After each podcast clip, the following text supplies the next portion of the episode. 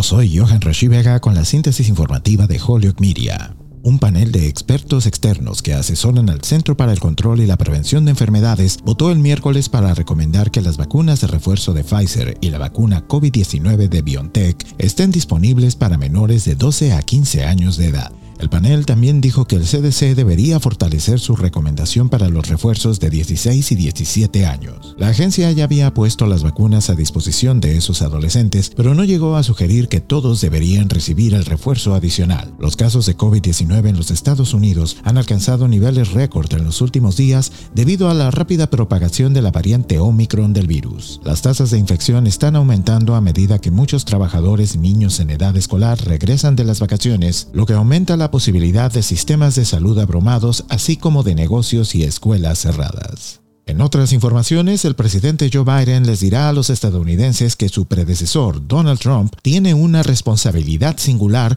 por el ataque mortal del 6 de enero contra el Capitolio, cuando se conmemora el primer aniversario del ataque este jueves, dijo la Casa Blanca. Biden y la vicepresidenta Kamala Harris hablarán este jueves por la mañana en el Capitolio de los Estados Unidos, un año después de que una turba leal a Trump allanara el complejo en un intento fallido de detener la certificación de los votos del colegio electoral que oficialmente entregó la victoria electoral de Biden. El jueves Biden expondrá el significado de lo que sucedió en el Capitolio y la responsabilidad singular que tiene el expresidente Trump por el caos y la carnicería que vimos y rechazará por la fuerza las mentiras difundidas por el expresidente en un intento de engañar al pueblo estadounidense y sus propios seguidores, además de distraer la atención de su papel en lo que sucedió, dijo la secretaria de prensa de la Casa Blanca, Jen Psaki. Yo soy Johan Rashi Vega y esta fue la síntesis informativa de Hollywood Media a través de WHMP.